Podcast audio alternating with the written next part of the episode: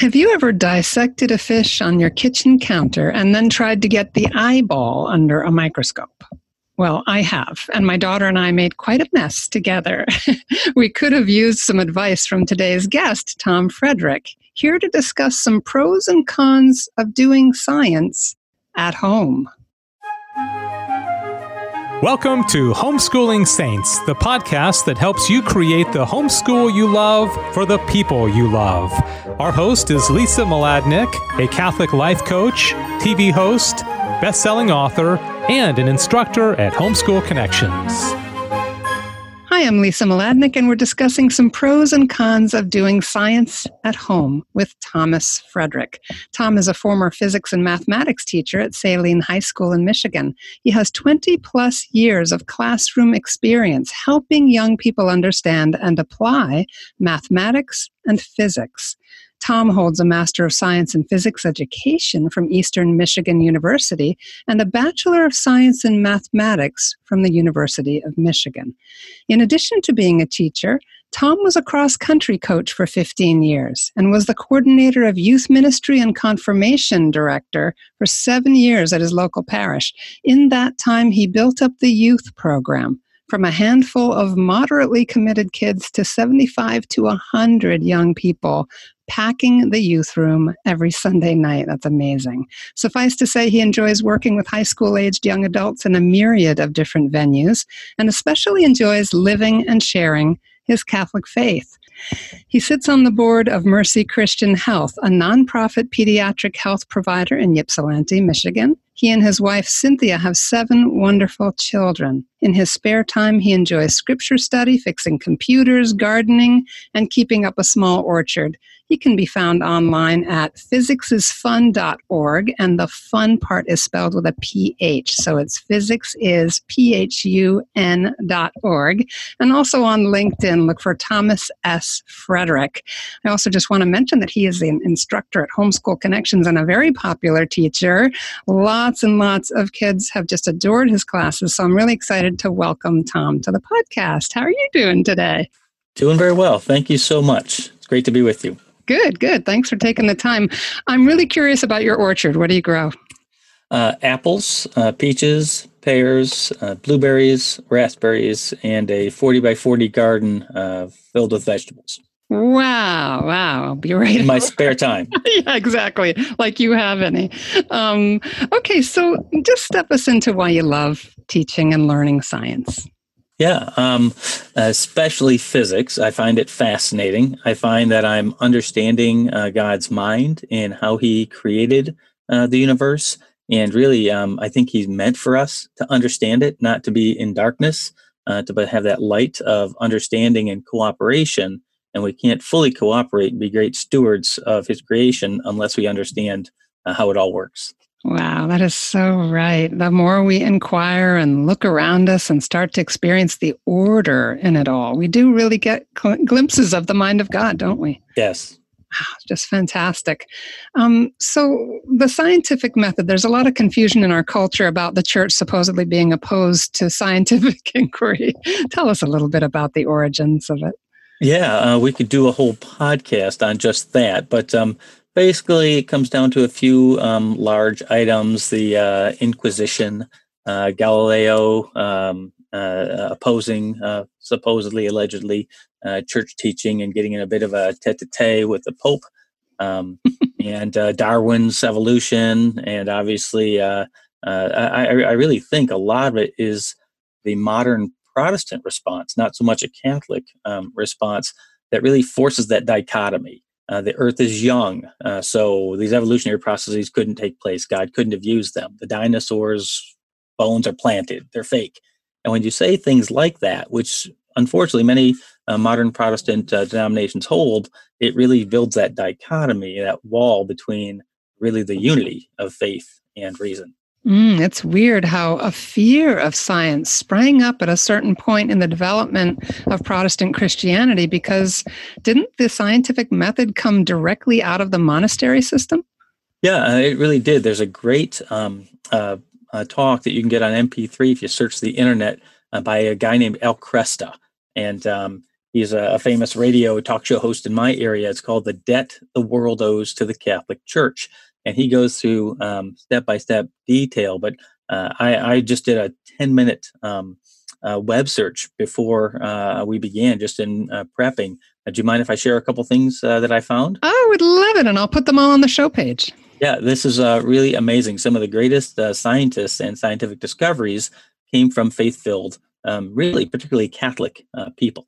Um, Nicholas Copernicus, great uh, Polish um, priest and astronomer. Uh, he was the one who um, came up with the, uh, really put forth the idea, or was at least brave enough to put forth the idea that um, the uh, solar system has the sun at the middle, and not the earth. Um, Father uh, uh, Georges Lamart, uh, French, I'm, I'm not a great French speaker, but um, a lot of people don't know this. I teach this in my physics classes. He came up with the Big Bang Theory, a Catholic priest, the first one to come up with that idea. Uh, Blaise Pascal, a great mathematician and philosopher. Um, Father uh, Gregor Mendel uh, was the father of genetics. Uh, Giovanni Battista Riccioli was a Jesuit astronomer. And uh, the lunar crater Grimaldi, um, a crater on the moon, is named after him because of his study.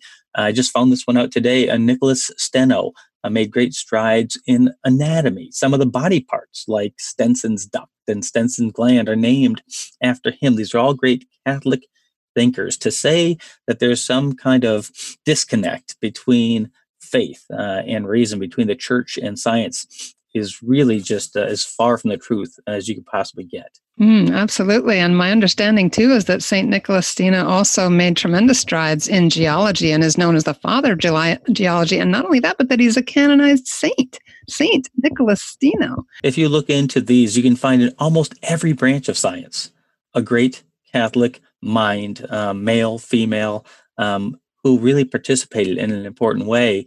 And um, as far as the scientific method, uh, that really did come, uh, uh, it was preserved in the Dark Ages um, through the monasteries. There, there's so many scientific traditions. Monasteries had telescopes, and they continued with astronomy uh, during the hundreds of years of the Dark Ages, and much would have been lost in science uh, had uh, that preservation not uh, been made. The, the, that love of understanding, that love of scientific study, uh, that was really in the heart of the church. You really do get that sense the more you talk about the church's history with science, that they felt the way you do, Tom, that to understand the way the world works is to get a glimpse of the mind of God. Yeah, and it's really amazing how simple he set it up. Um, if you study the physics at all, uh, there are four basic forces known to mankind uh, that guide every interaction in the universe. There are five forms of energy. Uh, there are six tiny particles called quarks, at least that we know of now, that make up everything, all the elements, all the atoms, all the molecules. Um, all interactions in our universe are bounded, guided by five laws of conservation: the law of conservation of mass, the law of conservation of momentum. Um, all of these things, just foundational um, science and physics principles that really help us understand the simplicity. God didn't make us to be confused in a chaotic world. Uh, much of that came from the fall, but the underlying underpinnings of it are order and beauty and simplicity. It's incredible. I was just reading something, um, a biography of G K Chesterton, and he was talking about so many people that are atheistic are so afraid of anything that smacks of rules and and and limitations and, you know, limiting freedom, that there's a sense of a loss of liberty when we step step into the structure of religious thinking. And yet, there's never been more freedom than to discover how things work, so you can understand things more deeply, inquire more broadly, imagine more vividly. Uh, the more we know of the rules, the more free we are. Amen. Is a train more free on the tracks of what it's created to be on, uh, working to its fullest potential, or jumping the tracks and saying, hey, I want freedom. I want to be out there. Um, wow, that's a great metaphor. Yes. I like that a lot. Yeah, it really simplifies things so you can kind of get the crux of it. How do we get our children interested in science? Yeah, that's a, a great uh, question uh, to ask, and that's what I've tried to do for twenty-five years as a teacher online and in the classroom. I did teach uh, in a great public school for twenty-five years. For the past seven or eight, I've shifted my teaching career to um, uh, online uh, instruction. And we'll talk a little bit later about some of the pros and the cons. But um, I think to make, uh, to help children to be interested in the sciences, you got to be interested yourself. Um, you got to encourage them in the studies of science. Don't let uh, that that false uh, dichotomy, that myth that the church is opposed to science, that they'll hear in school and movies and books and public discourse. Uh, don't let them fall into that trap, because it's not true. Um, reinforce uh, that uh, the church has never been opposed to science, and in fact, the church uh, really um, and brought life uh, to scientific study and and carried scientific study um, really throughout Uh, all uh, the, the known human history. Um, visit museums of science. Um, study ancient uh, science. Talk about it at the dinner table. I mean, uh, we have discussions. I have seven children, and I'm a science teacher, so maybe there's a little bit of a bias there, but we'll talk about uh, current things like hurricanes. Uh, we're dealing with a hurricane uh, right now. How does the storm system work? How does that uh, relate to that storm that's going on on Jupiter, on the surface of uh, Jupiter that we've seen? Um, and make it something that's real and, and practical. That's really cool. I think a lot of us probably feel like we don't know much, and yet there's so much popular science available to us now more than ever. I mean, I particularly love the little snippets of brain science that I pick up here and there just in casual reading, and that's something that I've been able to pass on to my family, to my coaching clients, to so many people, that just knowing a little bit about how our brains work, and to my students at Homeschool Connections in the study skills class, knowing how our brains work helps us to use our brain well and to appreciate how well it can work. And and uh, I would definitely put in a plug for, um, we have those uh, those scary little things called screens uh, that uh, suck away the life of our children. Um, don't be afraid to to use them in a good way, in a productive way. Um, give them a topic to study. Uh, give them a web quest to go on. Hey, today, let's find out what the, the five greatest hurricanes were. And um, uh, what years they came in. Is there any pattern? Do they come here in a regular uh, way? Is it just random, or or anything that interests them? And uh, let them use it in a safe and, and guided way. There's a lot of stuff out there that we don't want them into. Um, but man, oh man, they can do uh, so much. They can take videos, go into the yard and take pictures of five different kind of bugs that you see, or five plants that you're excited about, and then bring them into the house, and we'll get online and we'll study them. And don't be afraid that you don't know. I, I don't know anything when it comes to science. And the, the older I get, the more I realize the less I know. But if you just sit down next to them and say, hey, that's a great idea. Let's learn together. I've always wanted to learn that myself. Um, what a great way to encourage them into the studies of science. Yeah, coming alongside them with your enthusiasm. I feel like modeling that curiosity and that fascination and the, what what is that, that just that, Uh, enjoyment of the natural world, too, to be able to inquire. And I love that you're asking a question sometimes of your kids in terms of uh, some little research project, maybe not knowing the answer. Let's discover it together. Is there a pattern? Maybe we can't discern a pattern. Maybe it would take, uh, you know, highly evolved computer technology to discern that. But what can we see? Where can we begin? And have fun. Make it I, practical. Everyday yeah. application. Yeah. You know what it reminds me of is uh, I read a book when I was in high school, and my husband just took it out of the library, so I'm going to dive back into it again. It's Cheaper by the Dozen. The father, uh, Galbraith or Gilbreth, whatever his last name was, uh, had the solar system and all kinds of planets and stuff painted on their walls and ceiling and stuff, and he was constantly teaching. They were always learning in that environment. And I've seen homeschools like that, where there are planetary charts and things uh, up on all the walls. What kind of environment do you create in your home as far as as uh, interesting your children in science? Are there some particular resources that you like for doing that?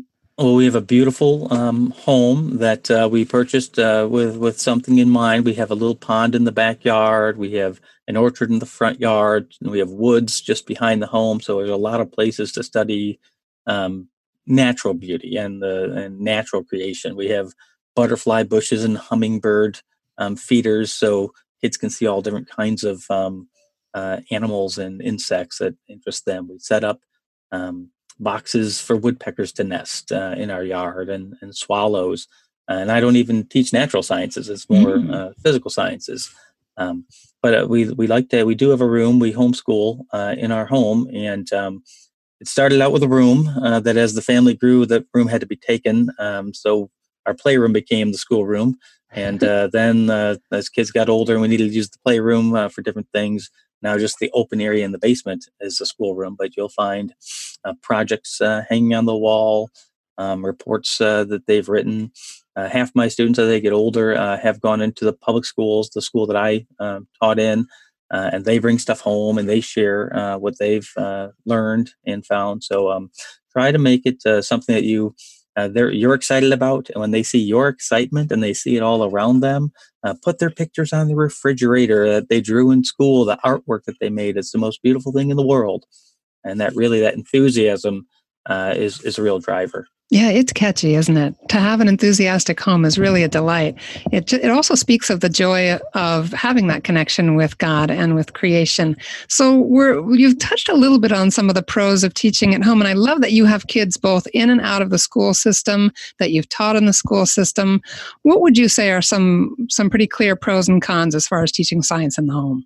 Yeah, um, the pros are obviously you can control against the bias. There's a lot of garbage out there. There's a lot of teachers out there who have an agenda. They're they're not there just to teach the natural laws, but they want to put their own spin on it, and that's sad and unfortunate.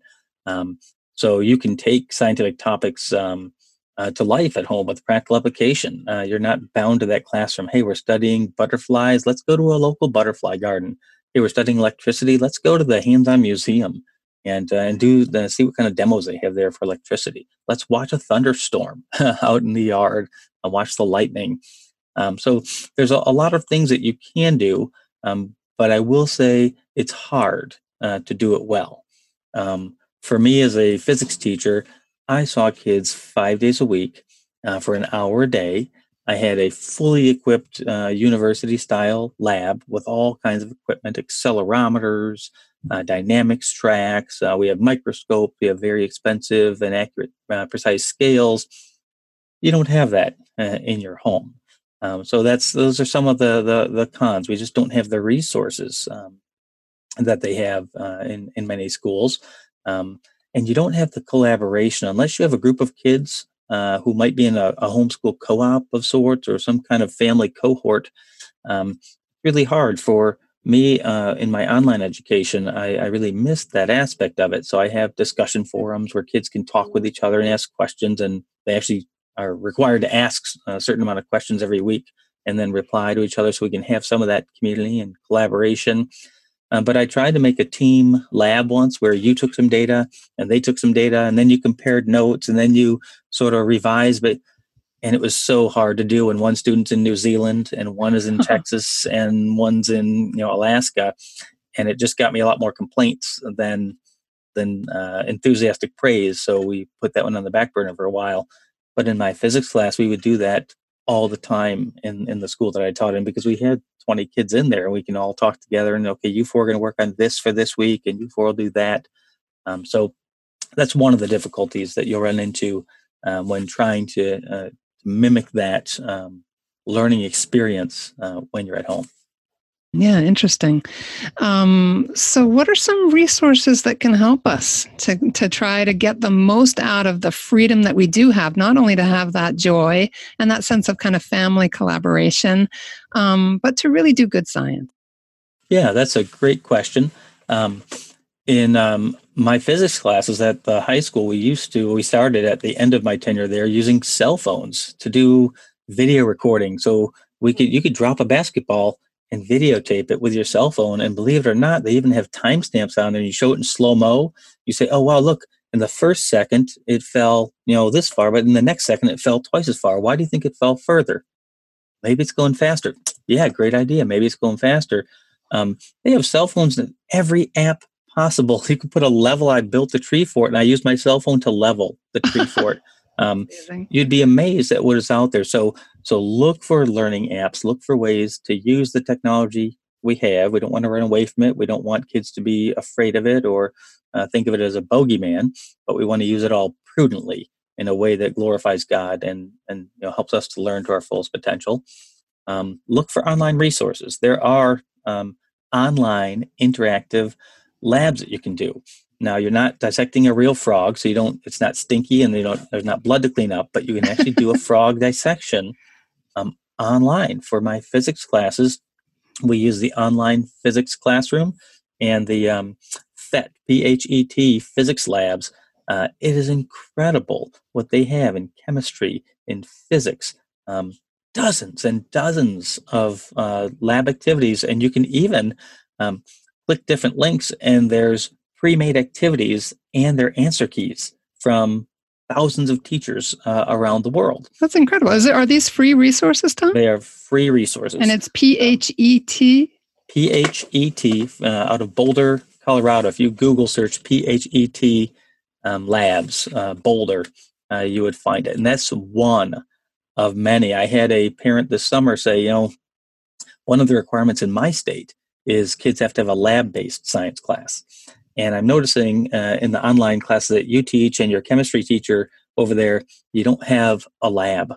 Uh, is there any way that you can help us to have a lab-based experience? So we did come up with a sort of a stopgap measure where they could do some of the activities that um, I already have, and they can write them up as full lab write-ups, and we can have some feedback. But I would like to, in the future, develop something even better where they can do. I, I, I spent an hour uh, one summer afternoon, and I found a half dozen places, canned online physics, chemistry labs, uh, different levels, and I just haven't had time to go through them all and see which one is the best, which ones are free, which ones cost, is the cost something that's affordable, et cetera. But there is so much out there if you have the time uh, to spend and to look uh, a little bit. I would also say um, you can look for ways to partner with your local um, charter schools and public schools. Um, public schools basically want one thing, money. And I don't want to boil it down to that. I mean, uh, some public schools are great, but every child is six, seven, eight, nine, ten thousand dollars. So I know in my school district, homeschoolers can say, you know what, I don't have a choir at home, so I'd like to take choir, and um, I'd like to take this lab class. And uh, within certain bounds, they will let you partner with them and come in for just an hour or two a day, take the classes that you want. And they get a part of the state allotted money that you don't see anyhow. Um, so it's win for them and win for you. And I know for some kids who are really big on sports, you can't have a football team in your homeschool. But when you're taking one or two, two classes um, a week, you can join the school um, sports teams as well. So a little added benefit for my cross-country coaches uh, side of things there. So look for ways to partner with resources uh, that are out there. Um, you don't have to take the social studies classes. If you know, you're concerned about some of the political ideological issues that'll be put forth, you don't have to let them take the health classes. Uh, we know where that's going to go. But um, there are some classes that you can take. Chemistry lab, not a lot, you know, a bias that could really come uh, in there. And uh, make it practical. By taking theory into practice, is there a hands-on museum in your area? Is there a museum of natural history? Um, are there even businesses that make different things that you could just call and say, hey, I got a group of you know students who are thinking of maybe engineering. Could we just come and observe some of the things that you do in the plant and how you make X or Y? Uh, a lot of times they'd uh, be really surprised and excited. Oh, sure, that'd be great. Coming out, we'll set something up for a Wednesday afternoon. I've also noticed that um, my daughter went through a period before she settled on the arts of thinking about being a pre-med student at college. And anytime we mentioned that to any medical person, like for an annual checkup or an eye exam or anything, hands down, people would say, oh, well, why don't you come and follow me around for an afternoon, or why don't, or, or I'd love to talk to you sometime, or, or whatever it was. People are, who are passionate about what they do actually really do like to have young people ask them questions, and sometimes we'll even allow them to shadow them for, for an afternoon. Yeah, or something. I resonate with that because in my current career, I'm working at University of Michigan Hospital, and um, part of what I do is I teach continuous improvement and patient safety to the med students, to doctors, to nurses. And uh, people are always asking to shadow, and I get to go and shadow. Um, so that, that resource is out there. Lots of uh, lots of stuff out there that people just aren't even aware of. And all you need to do is ask. And then for those of us lucky enough to be in highly populated areas, we also have science programs that are very often open to homeschools that are usually field trips for the schools, you know, where they'll go and actually have a hands-on lab, maybe with a, an actual scientist. Um, there's also the possibility in our homeschool co-op, uh, we've had women with degrees in biology and chemistry and things like that who have been able to actually lead Uh, you know, groups through through different subjects. So sometimes we look around our, you know, in our environment, and and it just takes someone being a little pushy to say, "What? You've got a chemistry chemistry degree? You know, come on! Would you once a week? We'll all chip in a little something for you, and and let's go through this book together." It's really great to have somebody who really knows a little something to help you out. And uh, back to the partnering with schools. A lot of schools have um, science Olympiad teams and robotics teams. And they're not um, parsing through whether or not you're a full-time student or not. You could just ask, you know, hey, my daughter would love to be on the robotics team. Could we join? Those are all extracurricular things. They happen in the evening. There's often low or no cost. And I, I know we have in, in my school district allowed lots of different people from different school districts, et cetera, uh, to come and join. You have those local experts and the uh, parents willing uh, to really do it. They're volunteering. So you may as well look for opportunities uh, like that. Your local recreation center. I know the Celine Rec Center runs a program called Community Education. And we have um, building robots with Legos. Um, we, we have all kinds of classes. And we used to throw away that Rec and Ed flyer that came once a year. Yeah, we don't have the money for that. But now we read with sort of a, a more keen eyes. Oh, there's an activity that my child can do. There's an activity. And they're twenty dollars or fifty dollars for a semester, or one night a week uh, where you can do something really fun, meet other kids, and apply uh, your knowledge and get excited about science. Wonderful. So many different options. Um, what, and in terms of just particular favorites or final thoughts, Tom, what, what would you like to other people to be thinking about as they ponder this? Yeah, I would say um, for homeschoolers especially, uh, the, the, one of the hardest things to do is find Uh, good resources. If they're not in your area, find a great online resource. Um, I'll give a pitch for uh, Homeschool Connections, uh, the one that I'm uh, involved in. I've been with them for seven years, and we have grown so much in seven years that um, we now have more offerings in Homeschool Connections than the public school, um, which is ranked in the top ten every year in Michigan that I taught in, um, has to offer. So there's a lot of great stuff out there. And if uh, this one has some great stuff in science, but you don't like their language arts, great, go find another one over here for language arts. Um, it's coming to the point where, uh, I don't know if you get cable or dish, um, uh, those those T V channels, and you got to buy it for two hundred and you only want six of them. I want E W C N, I want Fox News, I want the good, clean kid shows, and maybe the family channel. Um, and it's getting that way with education. Uh, we get to pick and choose. It's not this monopoly is going to come down and you have to do it our way. Um, so uh, those are some uh, ideas. Uh, there's a lot out there, and be prayerful, be open uh, to the Lord's guidance, the guidance of the Holy Spirit. I'm not getting anything. My kids are struggling. Uh, we're bored. What can we do? Um, you never know. A little prayer uh, to one of these great patron saints of one of the fields of uh, science uh, might open some doors as well. Wonderful. Thank you for your joy and your enthusiasm, Tom. And again, Tom teaches at Homeschool Connections, and he's teaching physics. And what is your mathematics course there? Uh, it's Algebra two. Algebra two. And so the math and the physics and all the way that works and practical applications and the fun of it. Tom's students love him. So please do check him out. And, and check out Physics is Fun, P H Y S I C I S.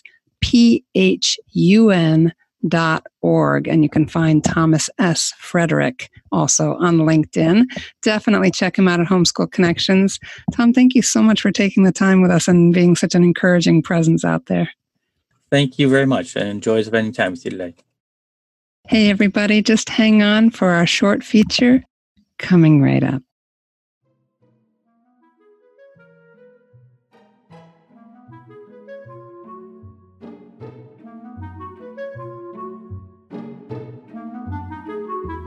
Hello, my homeschooling friend.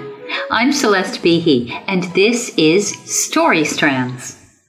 Can you picture yourself teaching your kids catechism? eight hundred years ago. You wouldn't have access to any web-based curriculum or to a single online theology course or even a bound copy of the Catechism. Instead, you'd be using the hottest catechetical resource of the Middle Ages, storytelling. That's right. During the Middle Ages, the principles of the faith were taught using something called exempla. Exempla were stories that made use of everyday people, places, and things. The use of exempla to teach the faith was based on the belief that words teach, but it is example that illustrates. Here's a sample exemplum. There once were two magnificent fountains in the middle of a plain. One fountain would send its waters into the field by means of seven streams. Although the waters sometimes tasted a little bitter, they had wonderful properties. Old people who drank from these streams would become young again. Sick people would be healed. The poor would grow rich. The second fountain gushed forth fresh and sparkling waters that tasted sweet as honey. But those who drank from this fountain would become very ill. Some would even die, and yet people would come and drink anyway, because the waters just tasted that good. I'm sure you've guessed that the seven streams of the first fountain represent the seven life-giving sacraments, and the enticing but toxic waters of the second fountain represent sin. Stories like this help to teach elements of the Catechism in a way that impresses them vividly upon a child's mind. Exempla convey the truths of the faith in simple, concrete ways that even a very young student can understand.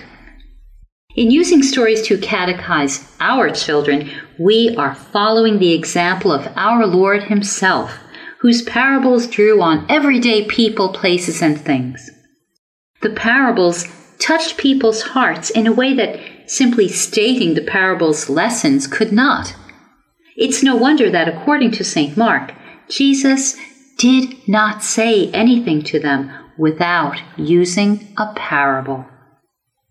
Yes, words teach, but it is example that illustrates.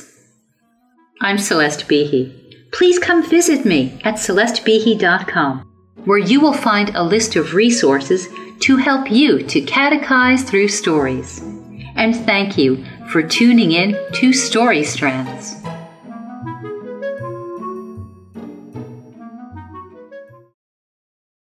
And that's our show for today. Our program is sponsored by homeschool connections dot com. Be sure to subscribe to Homeschooling Saints and leave us an honest review. God bless you, and thank you for joining us.